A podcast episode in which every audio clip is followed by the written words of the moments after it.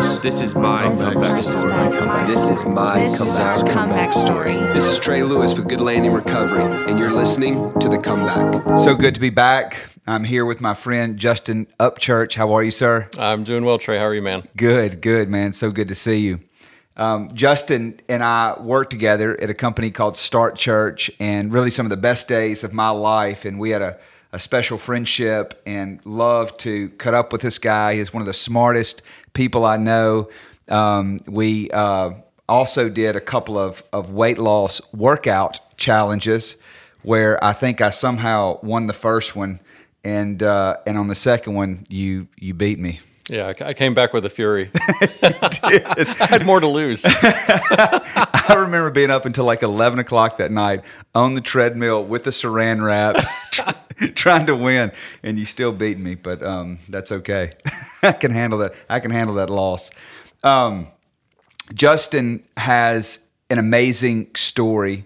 Um, you just got your master's degree last year in industrial organizational psychology. Yeah, yeah. 29 2019 is when I got it. Okay. I know industrial organizational psychology uh, is a mouthful. So yeah, It is. What is that? Um, so essentially, it's it's the study of of um, looking at uh, work life um, and looking at really the relationship between an employer and an employee um, and and how that works. So you're looking, uh, you know, there are talent assessments, talent management, um, looking at hiring practices. Um, one, making sure that they're you know in compliance with the laws, but then also looking at uh, data, uh, people data, to see okay what what's actually working in our hiring practices or what's working in our uh, our talent management practices, employee engagement, employee performance. Um, all of that is kind of encompassed within um, IO psychology, uh, and so that's that's what I went back and got my master's in. That's really cool. Yeah, Where'd you graduate from? uh, I got oh, I got my undergrad at Kennesaw State. Uh, I got my uh, my master's at the University of Georgia. Nice. And you are a Georgia Bulldog fan. Uh, lifelong. yeah. Yeah. Yeah, you're the real deal. Did you notice the Mississippi State Bulldogs winning a national championship this year? Uh, that was in baseball. I did. Con- congrats to the Mississippi State Bulldogs. I want to see know? if you had enough humility to I do. I do. if it was football, it'd probably be a different story. it would be harder harder bullet to swallow for Yeah. sure. Um, well, I am grateful that you're here. Um, so many people that are listening to this story or listening to this podcast or your story specifically um, are looking for hope. Um, some of them are on the front end of a journey after you know walking out of, uh, of you know for lack of better terms a train wreck that you know whether it's been drugs and alcohol that has has destroyed their lives or you know it's a family member that's looking for hope and for inspiration. And I know that you've got a credible story of you know walking through some adversity, never struggle with substance abuse, Right. um, but uh, but you have definitely walked through your challenges, and so I'm excited to be able to get into your story, um, and um, I mean just just walk us through through some of that. Well, I mean, for me, I've uh, been I was born and raised here in Georgia. You know, I've, I've lived in Gwinnett County my whole life, and so I've you know grew up in a great family uh, a mom and dad who's awesome and, a, and an awesome sister. Uh, grew up going to church my entire life. You know, was, have been plugged in really as early as I can remember, and had a great childhood playing sports with friends. You know, playing in the neighborhood, all of that stuff. And I really couldn't have asked for a better childhood, uh, for better parents or better family and friends. I actually um, uh, met my wife at church. Uh, we were, you know, we went in, uh, to youth group together um, over at Lawrenceville Church of God. And Yeah. Uh, I guess I, I first laid eyes on her when I was probably in eighth grade, and she was a year older than me. I was going after those older women. Okay, I've got a question. Okay. your your wife is one of the funniest human beings on planet Earth. She's very funny, but I oftentimes tell her that I'm funnier. Oh, right. We have- Was she that funny then? Um, yes. Really? Yeah, yeah, she was uh, very funny, and I remember. Uh, I do remember the first time I saw her. Uh, we were actually visiting Lawrenceville Church of God for probably the first or few times there, trying to uh, get a gauge if that's what we wanted to make our new home church. And uh, sitting up in the balcony, Uh, and I was looking down, uh, getting ready to leave the service, and I was looking down to where all the teenagers at the time would sit during the service. And um, all of a sudden, I, I saw Suzanne from up there, and I did a double take, like, who is that? Yeah. And I think that's what started kind of pushed me to go to youth group on Wednesday nights. Like, I got to find al- out it's more. always the girl.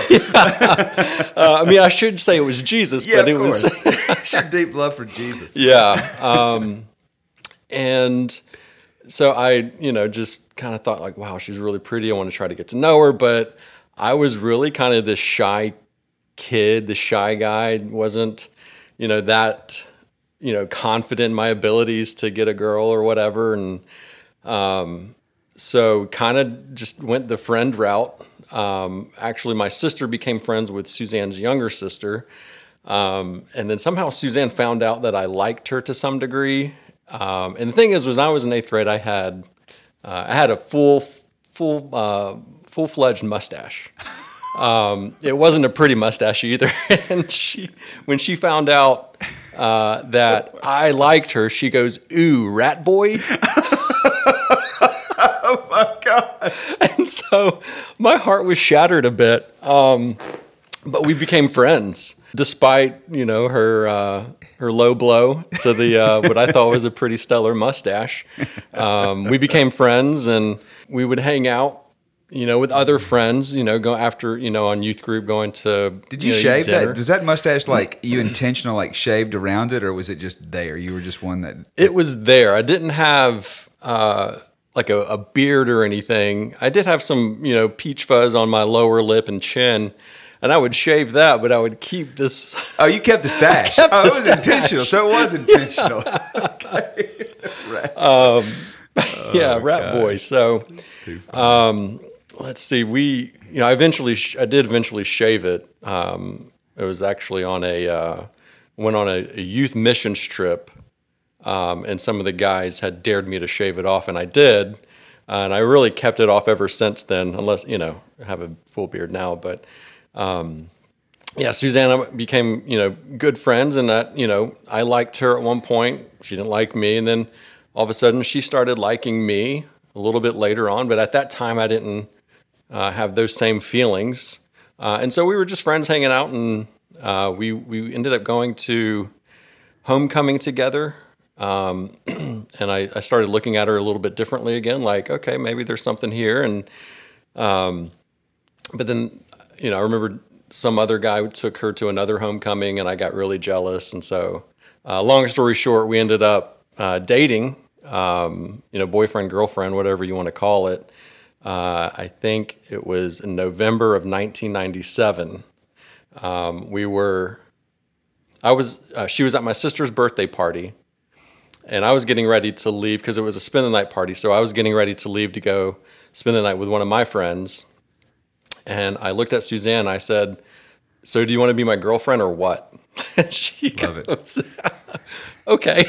so that's how our relationship started, um, and we've been married now for uh, 20 years. May 19th was our our 20 year wedding anniversary. Um, but even kind of going back uh, to when we met, um, you know, I guess when she was a a junior, or no, excuse me. Yeah, well, she was a junior. I was a sophomore, um, and uh, 1998, she she got pregnant.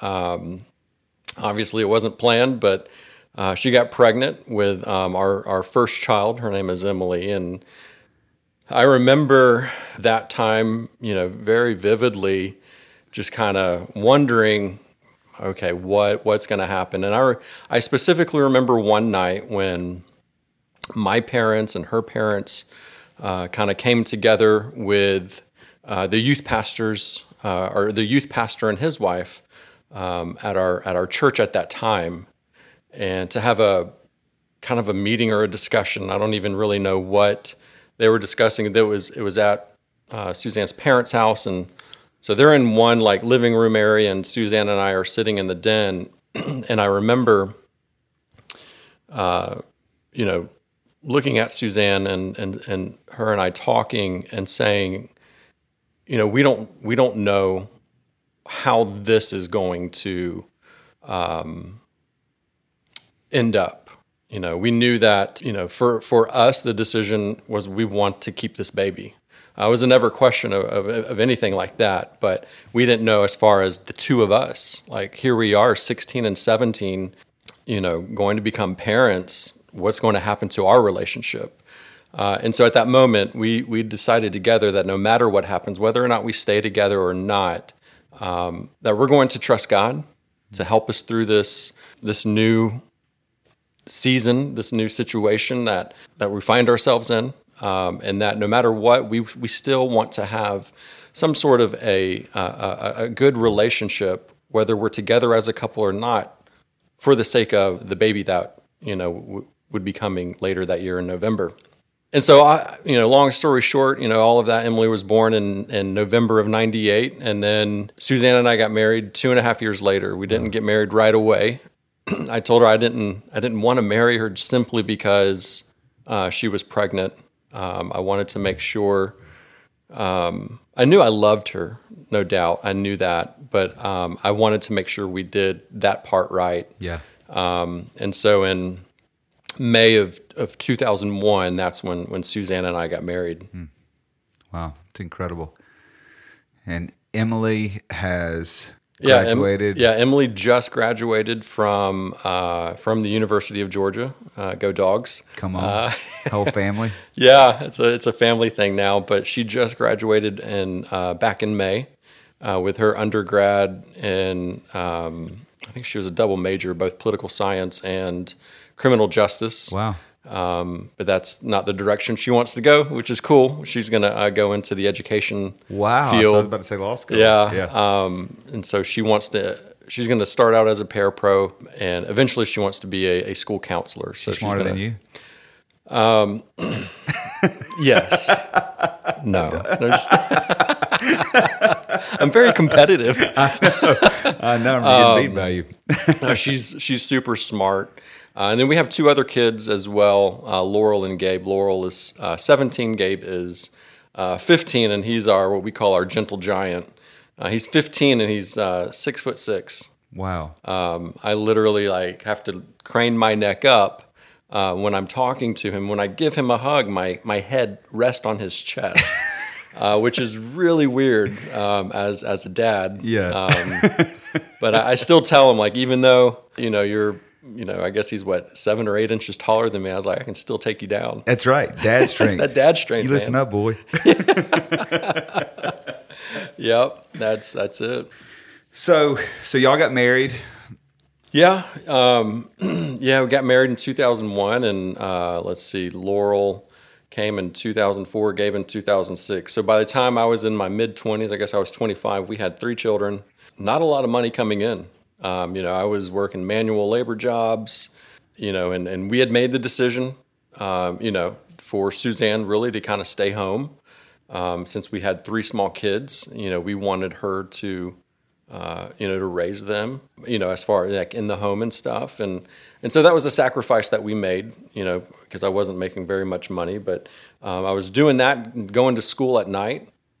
You know, it ended up taking me, you know, really in, in full about 12 years to get my undergrad. Wow. Because I was taking only you know, two family. classes. You know, I was working full time, taking two classes at night. Uh, Suzanne's at home during the day. You know, and, and even for a little while in our marriage, she would, uh, you know, serve tables at night. You know, as a waitress. You know, just trying to bring in her some extra, you know, income, or she would watch, you know, her sister's kids to help. Uh, and so we had a lot going on, but you know, we may not have had a lot of money and it was it was like living from paycheck to paycheck for us, but you know, God provided for us. Yeah. Um, we never went without food. We never were unable to pay our bills. You know, we we trusted God. You know, and I think it it kind of dates back to that one conversation that we had. We like no matter we don't know what the future holds for us, but we're going to trust God in this moment. And I think that statement kind of became maybe this kind of this mantra for us, I guess. But it's not like we talked about our trust in God all the time. I just think that's what we did Yeah. because I think that was the only choice we had. Yeah. Um, trust God or, or what? you know, and and so God, time and time again, throughout early on in our marriage, and proved Himself to be faithful, and and He provided for us. Um, it may not have always been a traditional way, you know, you know, parents may help us out or whatnot, you know, time and time, you know, oh, here's here's some money for grocery, here's a gift card, but you know, we we took that as God God's faithfulness towards us. Yeah. Yeah. That's incredible. And so did all of that and then r- really like like at what point I mean I don't know if it's whenever y'all worked at Start Church, you know, you started doing a bunch of writing, you know, and then I you know really I I guess started to excel in your professional career and then go back, you know, your you know decision to go back and finish your education. Yeah, you know it's funny. So I, I finished my my undergrad from uh, Kennesaw State uh, in, in 2012, um, and at the time I was actually working in Kennesaw, and we were still uh, we were living in Lawrenceville, and so it was about a 50 mile one way drive for me, every, you know, day in and day out. And and so after I graduated, I was like, okay, I'm going to try to find a job back on on our side of town. And so I was looking, couldn't, you know, I applied at a couple places, had a couple interviews, uh, nothing ever landed. And then one day, so Suzanne was already working at Start Church. Uh, one day I kind of jokingly said, Hey, do you think Start Church would hire me? And she said, Probably. She said, I think we're hiring right now. Uh, and so at the time she talked to uh, the director of consulting. Sure enough, they were they were hiring. They were looking to hire pretty quickly, and said, "Hey, just get your application in." And so got my application in, did a phone interview, then had an in-person interview, uh, and they said, okay. Uh, they ended up making me a job offer, uh, but needed me to start within like a week of making me the offer. Uh, and so I'd been at the the company I was with for almost five years, and was going to be unable to provide a, a two-week notice, which I hated.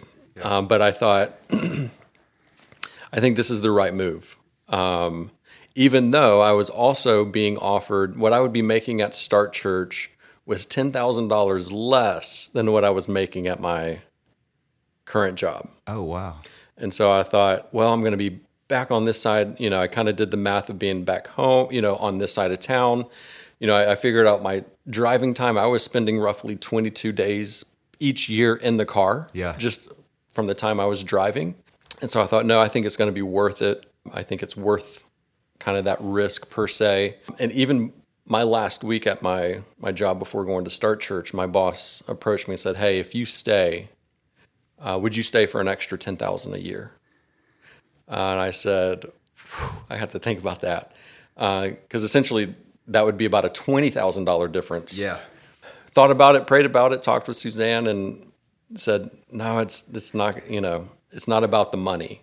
Yeah. Um, Well, I say all that to say that my first year at Start, so I started at Start Church in 2013. I ended up making way more money at Start Church than I at that year than I would have if I had stayed at my other job. Even with the twenty thousand. Even with that Yeah. that ten thousand dollar increase, um, it just you know I. It, Guess you could say, kind of got lucky. We started a, a writing project at Start Church, and I, you know, I was like, "Hey, I, I can write. I just spent buku years in, in school writing papers. Like I can write on the tax code and how it applies to churches. And, you know, I got some extra money for it. And it was a total blessing. And so, yeah, when I started working at Start Church and, uh, you know, writing and then eventually getting into the, the HR role uh, there, that's when uh, things really from a financial perspective started turning and changing for us. You know, we weren't living from paycheck to paycheck. We were actually able to put some in savings each week and Yeah. And then went back to school. yeah, went back that. went back to school to finish uh, or to get a master's degree. I knew when I uh, finished my undergrad, I knew that one day I'd want to go back and at least get my master's degree. I didn't know what it what what it would be in, but I knew I'd want to at least get a a master's degree, and so uh, did did that and started that in 2017. Uh, and then finished uh, my my master's degree in 2019. And me going back and getting my my master's is really what kind of propelled me into the uh, the human resources role at Start Church, because essentially that's what I was studying to a degree. You know, Yeah. I, I noticed that there was a need at Start Church to have someone kind of manage and facilitate human resources, and it coincided with what I was studying in my master's program. Uh, so I thought, hey, let me do it. Um, and that's that. You know, that's how I got into HR at Start Church, and um, and so forth. Yeah. How was Suzanne and you going back to school second time?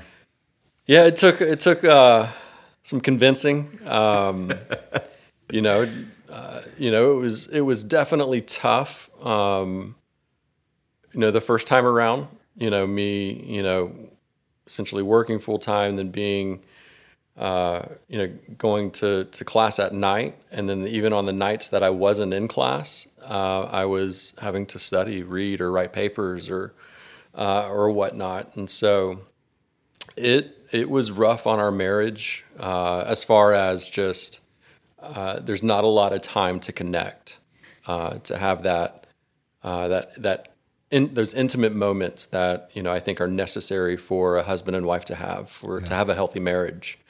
Um, and, and it just put there were some other you know stressors along with that that came with that. So uh, you know we we worked through those you know when I when I graduated, uh, and then I, I brought this up, and it, it said, "Hey, I want to go back and get my master's." And so, you know, we talked about it, and uh, you know, prayed about it, and um, you know, she ultimately felt okay. Like I think this will be a good thing. I think you can do it, um, and and so she, you know, gave me her. Um, not necessarily approval, but just her support you know, I, I, would definitely I didn't want to go back and do it if I didn't have her support. Yeah. Uh, so she she gave me her support, and you know, ended up, uh, you know, that's when I applied and and got into the program there at UGA. Crushed it. Crushed it, man. Yeah. I want to shift gears a little bit. I uh, will never forget reading a post that you put out on social media um, about a diagnosis with ALS, mm-hmm. and and I'll just never forget reading that and you know trying to get my mind around you know somebody that was so driven so talented that has worked and has been through everything that you've been through and really at this big you know shift in your life where you know you just finished your master's degree you know you're part of leadership and mm-hmm. you know just just everything going that way yeah. to get hit with something like that and uh, we just talk with us about that uh, yeah so um, well, I, I, first started noticing uh, i guess you could say symptoms or changes with, with my body actually the second it was the second to last semester of, of grad school um, my arms my biceps would involuntarily twitch, and I thought, you know, that's weird. Um, you know, I've never, it's never done that before, and I thought, okay, well, maybe it's just due to you know stress, uh, lack of sleep. I've been in this this program for going on two years now, so maybe there's you know I, once I am out and I kind of have a regular schedule again, I'm not as stressed and I'm getting more sleep. Uh, maybe this will subside. Uh, well, after I graduated, um, you know the twitching per, you know continued and it had actually started you know in, in my my thighs a little bit and so uh, went to a neurologist um, and to get it checked out and they did some tests you know uh, muscle test and uh, they did a, what's called an EMG uh, to check out what's going on and um, I believe at that at that time they ruled out Parkinson's disease um, and really, she just diagnosed me with uh, what she called benign fasciculation syndrome, uh, which is essentially just involuntary muscle twitching. Uh, she informed me that about 70% of the population uh, deals with benign fasciculations uh, to some degree, and it's really nothing to be concerned about. Um, you know, she's like, if because it, it didn't hurt, uh, it just you know was constantly twitching. Um, I said, thought, okay, well, I guess I'm good to go. Um, so I didn't really give it much thought, and then uh, I guess so we're into to 2020, and then uh, you know the the pandemic hits, and I was you know I was a fairly active uh, you know individual. You know, I'd go to the gym. Um, you know, I was you know taking the uh, the gym I was going to. I was doing those HIIT workouts, those high intensity. Mm-hmm. Um, and I'm just like, man, I'm, I'm gonna get I'm gonna get buff you know, that's that's what I was you know out to do. Yeah. Uh, then the pandemic hits, and then the gym closes down. So I um, can't go to the gym, but so I just start running in the neighborhood. Um, you know, probably about four or five days a week. I'm going for jogs, uh, along with some other you know kind of small resistance training that I can do at home. Um, just you know, because I like being active. I like kind of pushing myself um, to see how far I can go, and uh, you know, I like that exertion. I like that challenge. Um, and I started noticing um, once the gyms had started opening back up, uh, I guess probably three months after they had shut down or so, I would go back into the gym, you know, one day a week, uh, just, you know, because I still had the membership. And I noticed uh, doing some of the the weights, you know, so- you know, curling or you know, butterflies that um, like using the same weights I could was a was it was a bit of a sh- struggle. It wasn't as you know not yeah, I guess easy as uh, and I thought, man, have I lost that much strength? You know, in just a few months. Right.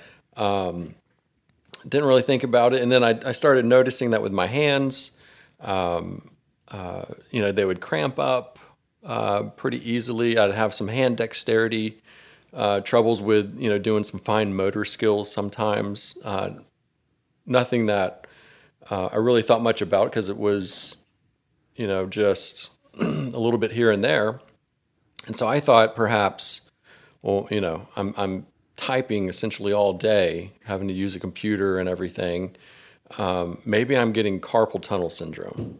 Um, you know, my mom had had it before, um, so I thought maybe I maybe that's what I have. And Susanna at the time was telling me like because the the twitching had uh, essentially progressed to where I mean it was just it was in my chest, um, and it's really kind of nonstop. Um, sometimes it's more uh, there's more intensity than others, but the twitching was nonstop, and so she was pushing me to go back to a neurologist, a different neurologist this time, and so finally I thought, okay, I'll, I'll you know I'm not the kind of person who is really big on going to the doctor Right. Um, you know, you, you know, I just thought unless I have, you know, unless I'm got a bone sticking out, I think I'm fine. Yeah. Um, because I've been healthy my entire life. Right. Um, never had any medical, uh, major medical issues. Um, and so I was very hesitant to to go back. Um, but I, I made an appointment with one over near uh, Gwinnett Medical, um, and thought, okay, hey, I'll just thinking, okay, I guess it's going to be carpal tunnel, so I guess I'll just have to uh, do whatever you'd have to do to my hands or my wrists to to help it go away. So I remember the first appointment I had at that neurologist, uh, sitting in there, and he walks in. Uh, the first thing he says to me is, "Well, you're a little too young to be seeing me. What's going on?" Uh, and so I'd caught him up to speed about the twitching, about what the other neurologist had said, and and then I showed him my hands. I was like, "Oh, by the way," I said, "My hands, I can't close my fingers all the way." Um, I was like, "I think I have carpal tunnel syndrome," uh, and he didn't even. I, it's like he didn't even acknowledge that you know carpal tunnel. He said, "Okay." He said, "Well." Uh, I'm going to have to do some tests. You know, I'm going to do another EMG. He said, this time, um, you know, because I, I told him I had noticed uh, that I was losing, it felt like I was losing strength. Um, and he said, well, I'm going to do another EMG. This time it's going to be a little bit more invasive. And essentially, what an EMG is, is they put needles in, you know, different parts of your, your muscles in your thighs or in your, your arms. Um, and it sends like these electrical shocks or, or waves through your muscle and it sees how your nerves respond. Um, it's not very uh, comfortable. Um, and so like he it. did a, he, he, you know, was a little bit more invasive this time around. And, uh, and he had asked me, he said, well, what are your concerns? And this was before he did any tests. And I said, well, I said, my concern is maybe it's something uh, like MS.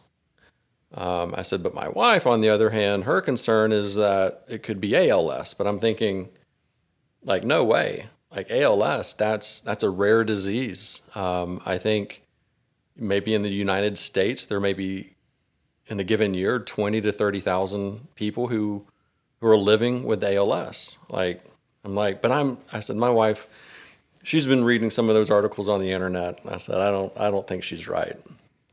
He says, all right. He says, well, we got some, we have some tests to do. So let's uh, do that. So he did the EMG a few weeks later.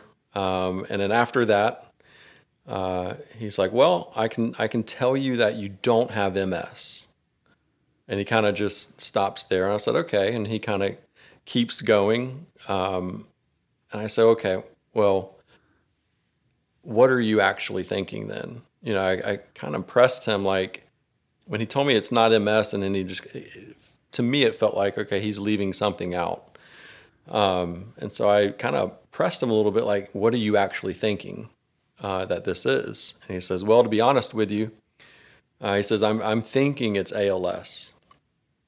Um, and at that moment, I'm just kind of sitting there and I'm just like, you know, you kind of feel like the world coming down. Like it wasn't a diagnosis, but that's hearing it from a doctor, uh, a specialist, that this is what he's thinking. It's kind of like, okay, like how do I take that? So, um, but he said we, st- you know, he wants to do an MRI, um, and he, you know, the the way to diagnose ALS is really through a process of elimination. So he wanted to do an MRI, so he scanned my spine and, and my neck and see really if there's anything else going on.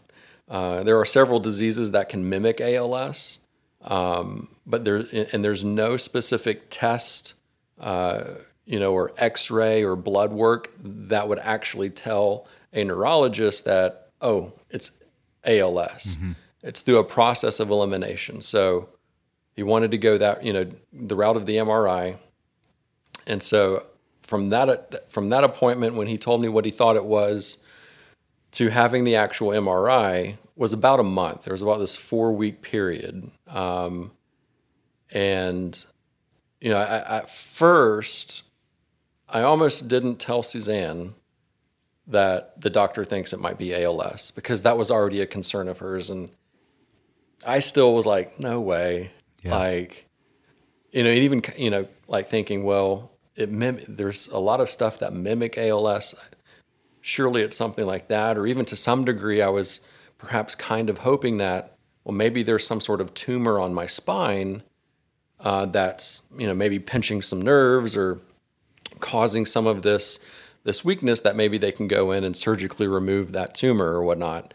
Um, but I ended up, you know, telling Suzanne about it, and and so we had about a month before the MRI, and um, I'm actually kind of thankful um, that we had that month, simply because um, after the MRI, um, I had two days later, I had a follow up appointment with that neurologist. Um, and that's when he gave me the diagnosis of ALS. So I'd had about a month or so to be able to contemplate well, what if it is ALS? And I think that helped soften the blow to a little bit. I was still, I remember sitting there and him coming in and saying, Well, we got the results of your MRI. Um, he said, I'm just going to get to the point. He says, I'm diagnosing you with ALS. And you just kind of feel like the world stops for a minute. Um, and, you know, immediately I, I kind of get into this mode where I kind of, okay, well, what's next or how do I fix things? And so I start asking questions. Um, ultimately, he, he refers me. You know, I said, well, I asked him, I said, what are your thoughts on a second opinion? I said, no offense to you, but what are your thoughts on me getting a second opinion? Um, he says, well, he said, one, you know, you don't have to worry about offending me. I'm not offended. He said, but I was actually going to recommend that. And so he, he recommended me to go uh, to the Emory ALS clinic for a second opinion. So even then, there was a part of me that's clinging on to, well, maybe it was a misdiagnosis because it's not an easy disease to diagnose. Um, but at the same time, there was a part of me that even before he gave me the diagnosis, um, you know, I would go on walks in the neighborhood and I would, would just be praying, like, what is this going to look like? And I really felt as if something within me told, like, just, yeah, it's ALS. Uh, and I kind of I didn't freak out or I just kind of had like okay I, I you know if that's it for sure then okay um, and so you know throughout that that time before uh, you know having um, getting the second opinion um, you know Suzanne and I had um, a lot of conversations you know you know we cried a lot you know I've I had my moments when I kind of just broke down and lost it. Um, you know, had moments when I was was angry. Um, you know, I, I kind of just felt the whole gamut of, of emotions. Um, and and through those conversations, Suzanne and I would talk a lot about love and about hope. Um, and, and don't get me wrong, we were also scared, you know, but we kind of kept coming back to these conversations about love and hope. And I remember one night uh, I'm I'm laying in bed and I, I can't go to sleep. Um, I'm having trouble. I'm just my I feel like my mind is just running a million miles an hour, and um, I'm kind of just praying like God just help me to you know help me to just be able to rest tonight. Help me you know help my, my mind to calm down. Help it to be quiet. Um, and then I just kept hearing over and over. Uh, you know, love always hopes, love always hopes, love always hopes. And I kept hearing as well, God is good, God is good, God is good. Um, and those two phrases just kept reverberating within my spirit. Um, and I said, well, okay, God, I, I don't know. I also kind of had a, a vision, so to say, of um, love always hopes, but with um, certain letters within each word would be uh, represented by a, a, birth month flower of each of my three kids. Mm-hmm. And so I just said, I just thought in the morning, or thought to myself that night, okay, in the morning, I'm going to ask Suzanne to make me a logo, make me, I don't know why. And after that, I said, okay, like I'll ask her to do that. You know, I went to sleep. Um, I woke up the next morning. I said, standing in the kitchen with Suzanne, I said, Hey, I don't know why, but I think I want you to make me a logo or a graphic of some sort. Because um, she had been uh, teaching herself really kind of just graphic design and making logos and stuff. So uh, I said, You know, I'll give you the creative freedom. I said, But this is what I'm kind of thinking love always hopes. But with one letter in each word, with the birth month of uh, flower of each of our kids. Um, and so that's you know she made me that and she ended up making me a website um, and, and, really that's kind of been um, our our theme through this this journey so far um, is is that of hope and that love always hopes. Um, that's you know and, and and don't get me wrong. I mean um, you know I, i'm i still have my moments where i'm i'm i'm just as scared as i as i was when uh, I, I, got the diagnosis uh, or when I thought it was a possibility. Um, you know, I have those moments when, you know, I want to throw in the towel right now and just say, what's the point? Um, but every day I, am I'm, I'm learning every day is a battle. Um, you know, it's not just the physical battle with what's taking place with my body, you know, the progression, uh, you know, I, I, I can feel you know the progression taking place in my arms, my hands, and my shoulders predominantly. Um, you know, I, I, I couldn't even curl a ten pound dumbbell right now if if you dared me to, or if you said I'll give you hundred dollars. Couldn't do it with one arm. Um, you know, I have trouble being, you know, like, you know, wearing this jersey. I, I couldn't button it up before I left the house this afternoon. I had my daughter do it, you know, because I can't, I don't have the, the hand dexterity or even the strength to push the buttons through. Um, so I'm facing all of this, and, and I, I'm realizing that every day is a battle, not just physically, but mentally, probably more so than anything else right now for me, is that this is a mental battle that I'm, I'm, I'm having to go through because each day I'm having to wake up and make a choice. Am I going to trust God? Am I going to trust in His goodness? Am I going to trust in His love and trust in the hope that He's providing? Or am I going to just give up right now? Um, and so those are the questions that I'm having. You know, I can always ask myself, why me? But I think that's the wrong question to ask because I can ask that a million times, and I can ask that now until the day uh, that I'm no longer on this earth, and I'll never know the answer. I'm, you know, but that's not the question for me to ask. The question is, what am I going to do about this? What am I going to do with the rest of my life? What am I going to do? Am I going to trust God, or, or how can I use this, or how can God use this? You know, really, even just to bring Him glory. Um, because you know, it, it's it's what what's intended for for bad, God can make good. That's right. and so that's what I'm I'm I'm kind of just having to constantly just kind of almost meditate on and, Yeah. and just and some days you know are, are easier than others uh, and, and other days I I'm I, I question do I actually believe that? Um, but that's just you know that, that I think that's a part of being human and a part of the journey. And uh, you know I don't think God is ever you know when I do have my moments of uh, doubt or, or just whatever I'm feeling, I don't I don't think he's offended at it, but I think he he is ready there to embrace me more more so than ever. Um, I just have to make the choice to to lean into him Yeah. even more. Yeah.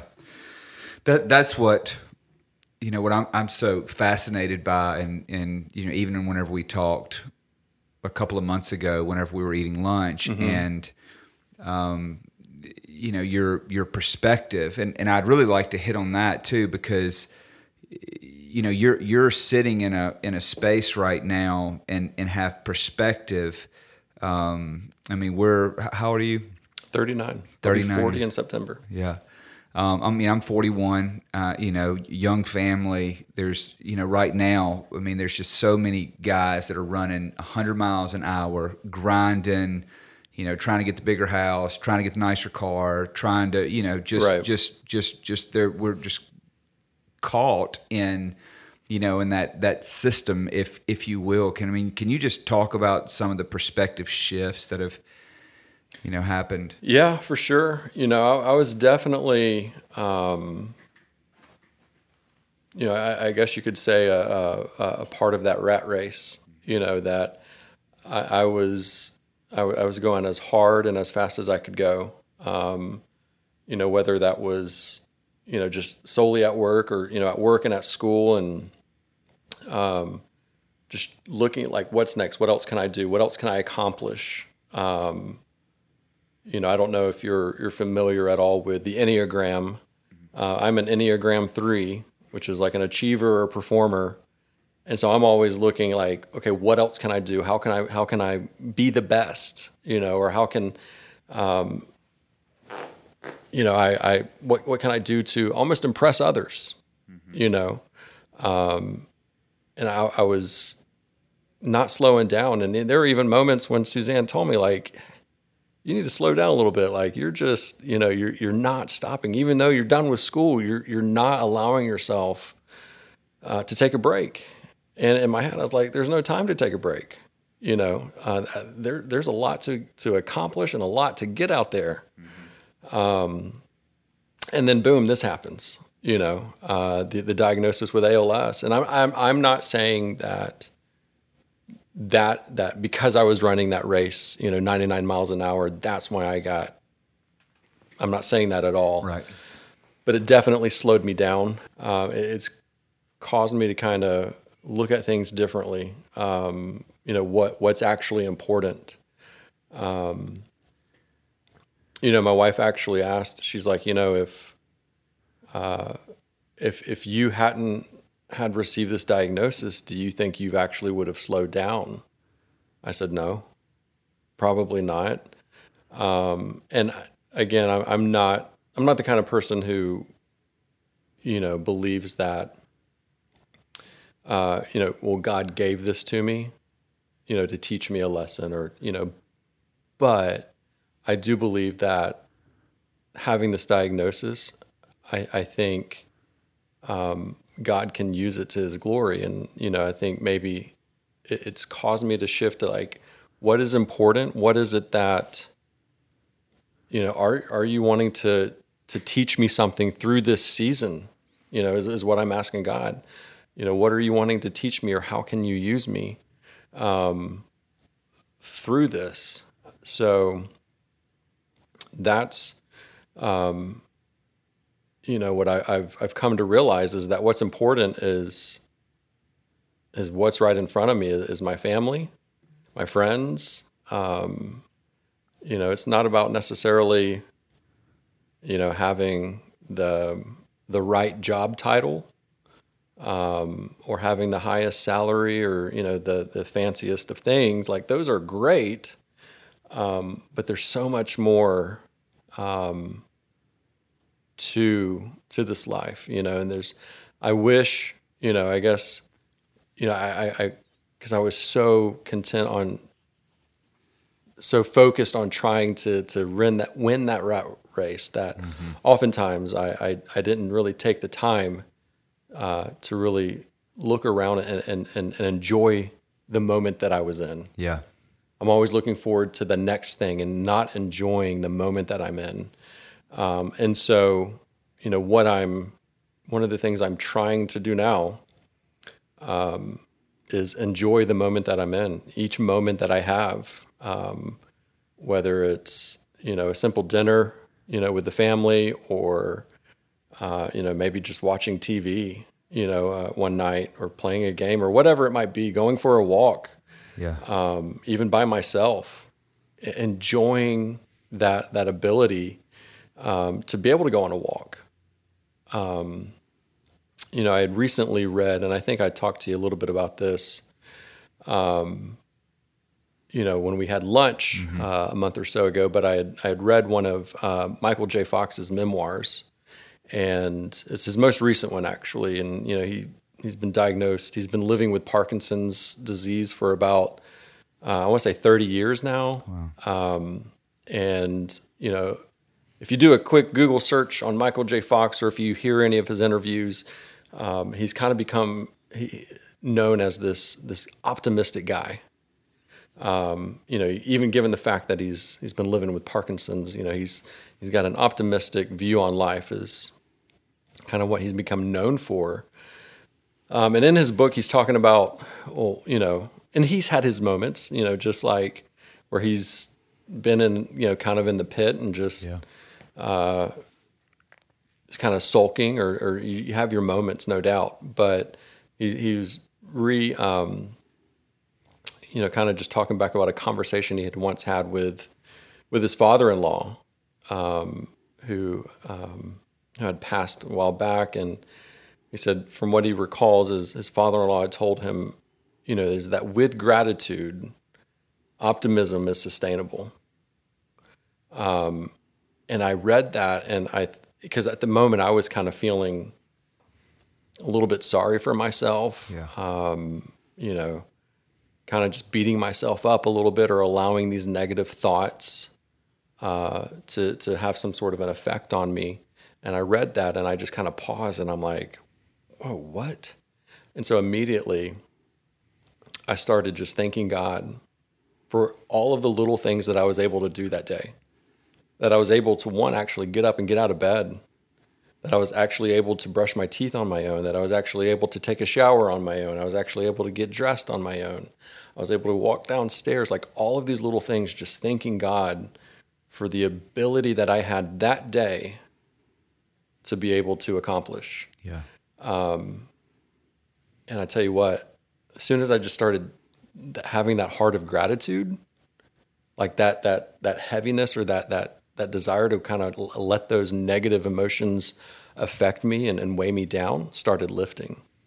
Um, and so that's kind of how, how my perspective has changed since since this diagnosis is, you know, being grateful for, for the, the small things in life, um, for the things that is easy to, to look past and, and, and look upon as perhaps not important. Like they're more important than we realize. They're yeah. more important than we give them weight or value. Um, and so that's that's where I'm at. You know, I, am trying to, like I said, it's a battle every day. Um, and I'm, I'm trying to, to make that decision to be grateful for each day. And, you know, yes, there are some things that I can't do today that I was able to do three months ago. But I'm not going to concentrate on that or let that be the main headline for me. But it's what can I continue to do?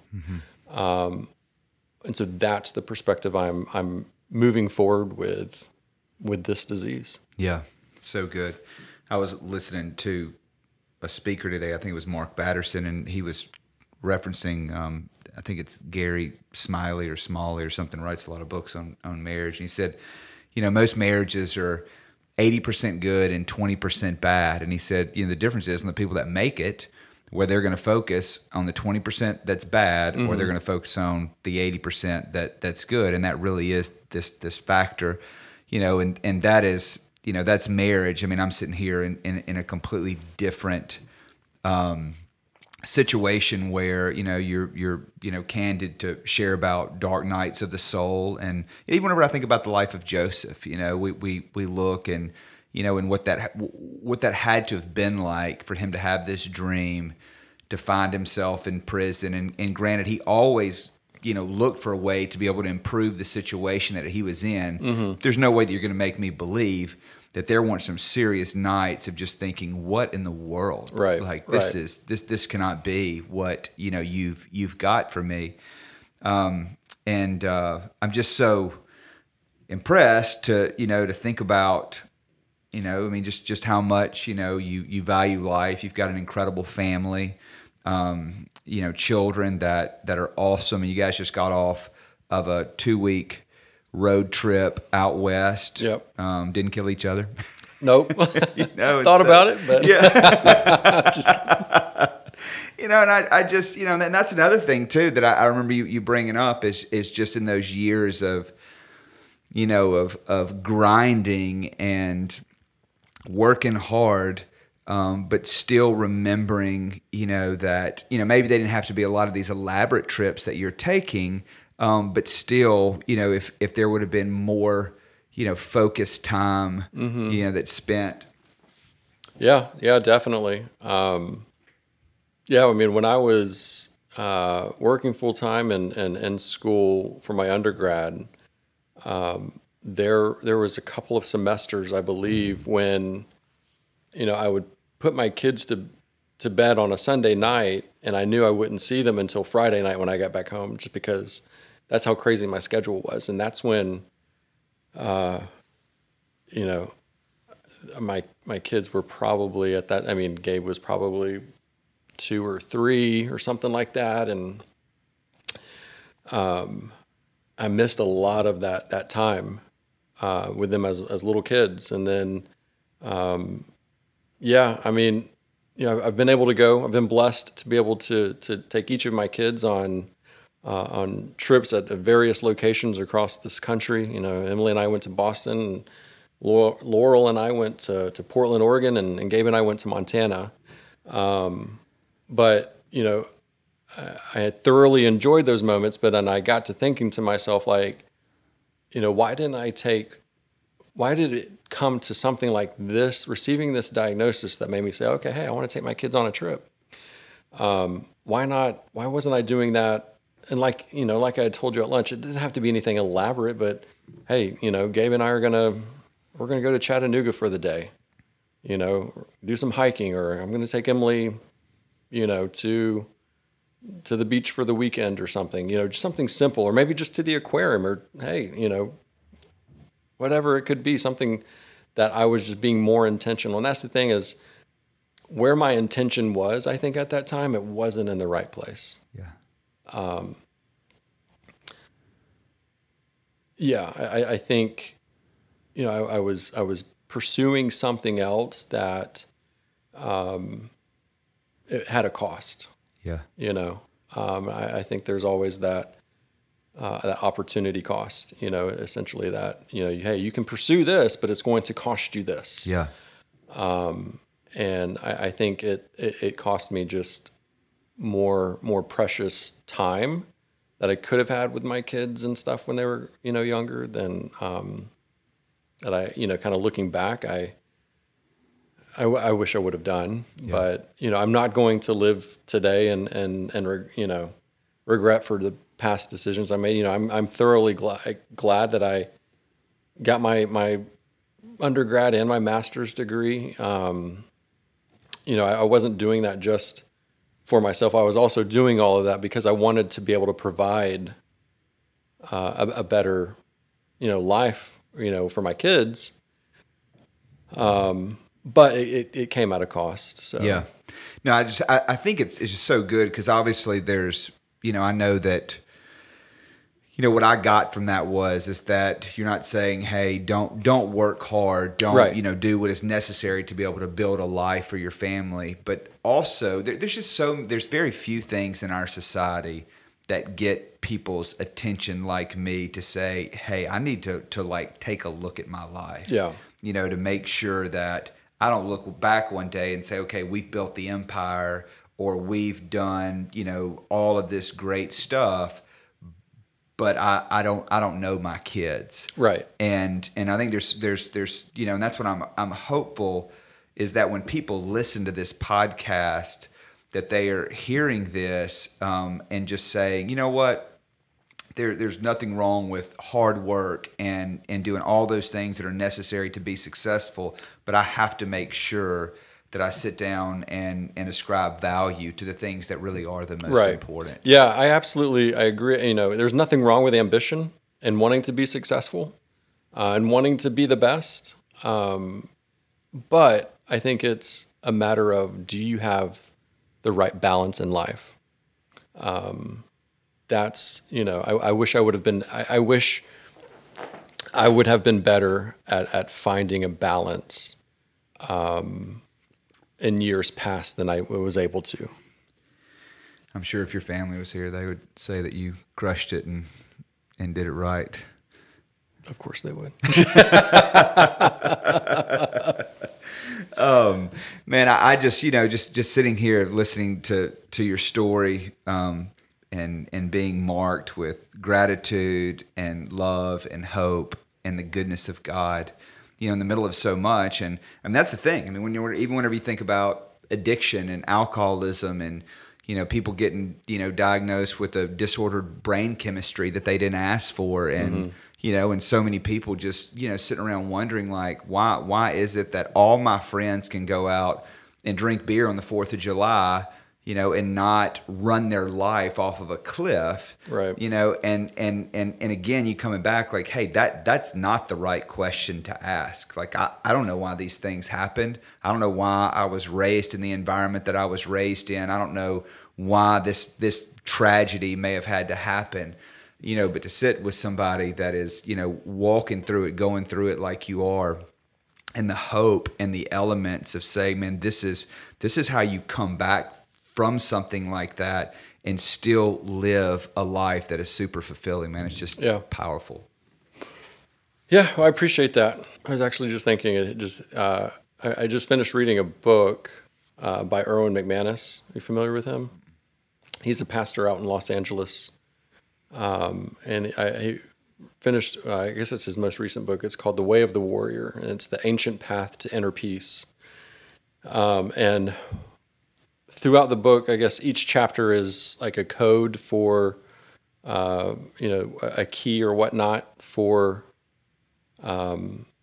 the the warrior, and the last one uh, that really kind of there was several that resonated me resonated with me. One was um, you know the warrior uh, f- frees their mind, um, and the last one is the warrior stands in their pain. Um, and in that chapter, he talked about um, Elijah when uh, he's uh, essentially challenged the prophets of Baal uh, to kind of like a, a, a duel, like let's see whose God is God, you know. And they they build the altars, and whichever God rains down fire, then that's the one that's going to prove to be uh, the true God. And the, the prophets of Baal do all of their their their their chants or their their their dances. They even get to the point where they're cutting themselves uh, and to where you know I think the, the, the scripture says that you know that bl- the blood is is gushing you know from from them. and nothing happens. So then it, it's Elijah's turn, and he orders for you know water to be poured all over the, the altar, and there's even a trench that has, uh, I guess, water in it. And then he prays, and then the fire of God comes down and just consumes it. Well, after that, uh, you know, here's this great victory, right, that Elijah just had, proving um, who is God, and, and and it's really him kind of showing up. They're like, hey, you know, Elijah's like could essentially say, I just called upon God, and He rained down fire. Look at me, right? Uh, but then uh, I guess it's Ahab and Jezebel put a price on his head, and so what does Elijah do? He runs for his life. Um, and, and, what Erwin was, was getting at is that he just had this great victory and he's he's running for his life. And he gets to the point where he's hiding under a broom bush and he asks God just take my life now. And he's like how does he get from that great victory to this to, to this low point in his life in his life right afterwards? Um, and he, he goes on to say uh, in the in the chapter is that sometimes after our greatest victories we're going to be standing in some of our darkest moments um, and I, I, I looked at that and I thought to myself, like, uh, you know, I, I think Suzanne and I have experienced some great victories uh, throughout our, our marriage. Um, you know, for us, you know, have, you know, being teenage parents and uh, to get to where we are today, you know, there was a lot that we went through and we had some great victories. And then here we are standing in probably the darkest moment we ever thought we'd be standing in and I, I have a choice that I can hide under that broom bush and say, God, in my life now, or I can stand confident in who, who God has proven himself to be time and time again. And, you know, yeah, my situation isn't necessarily, it's not the same situation that a lot of your clients have, but I think they've had they, their moments of victory and they feel confident, but then something else comes up in their life that may rattle them or shake their confidence, and they get you know afraid, or they have to stand in that dark. You know, maybe they're tempted again with with usage or whatever it may be. But I, I think, you know, what I got from that, and what my encouragement to whoever's listening is, don't give up. You know, stand in. Yeah, you may be going through a dark time or a, dark season, it, it doesn't mean you have to give up. Continually rely upon God's faithfulness and how He's proven Himself to you over and over and over. Even if you don't feel like He has, look look to other examples. You know, whether it's my story or maybe it's the story of of someone else. Um, you know, my thing is I want people to know that there is hope out there. Um, you know, I feel very blessed with the fact that I have this this awful diagnosis, and I feel hopeful. Um, and I want others with that, whatever they're going through, whatever they're feeling, whatever they're struggling with. You know, I want others to somehow know that there is hope out there for them. Um, and find those people who are going to partner with them. You know, and and and know that there are people on their side and that there's a great God on their side It's incredible. How can people stay connected with you? Um, well, like I said, you know, Suzanne had created a, a website for me, um, and, and, so that website uh, on there, I, you know, I'm not doing a whole lot. Every now and then, I, I post some updates and um, of, of, what's taking place, and my goal is to eventually, uh, you know, start a blog. Um, I haven't started that yet, but uh, that website is uh, love dash always-hopes.com. Um, and so you can you can stay up to date on you know as, as, I you know make updates on there with with where I'm at. Um, also, uh, you know, I, I, post stuff on Facebook uh, every now and then. Um, you know, there's uh, in September I'm going to be participating. Um, it's with the ALS Association. It's uh, it's called um, walk, uh, the walk to defeat ALS. Um, and, and, so on my website, I actually do have a link to where uh, we're helping to try to raise money that that goes directly to the uh, the George the ALS Association's Georgia chapter. Uh, and so, what is so significant about that is that money that goes directly to the Georgia chapter directly affects families here in in the state of Georgia, such as myself. And they have tons of programs that um, are extremely helpful and beneficial, and resources and tools um, that they provide families um, uh, of those who are living with uh, with ALS. Uh, and so, if you know anybody wanted to to donate towards that cause, that would be great. But I'm not, um, you know, pushing that. I just throw that out there. But yeah, That's awesome.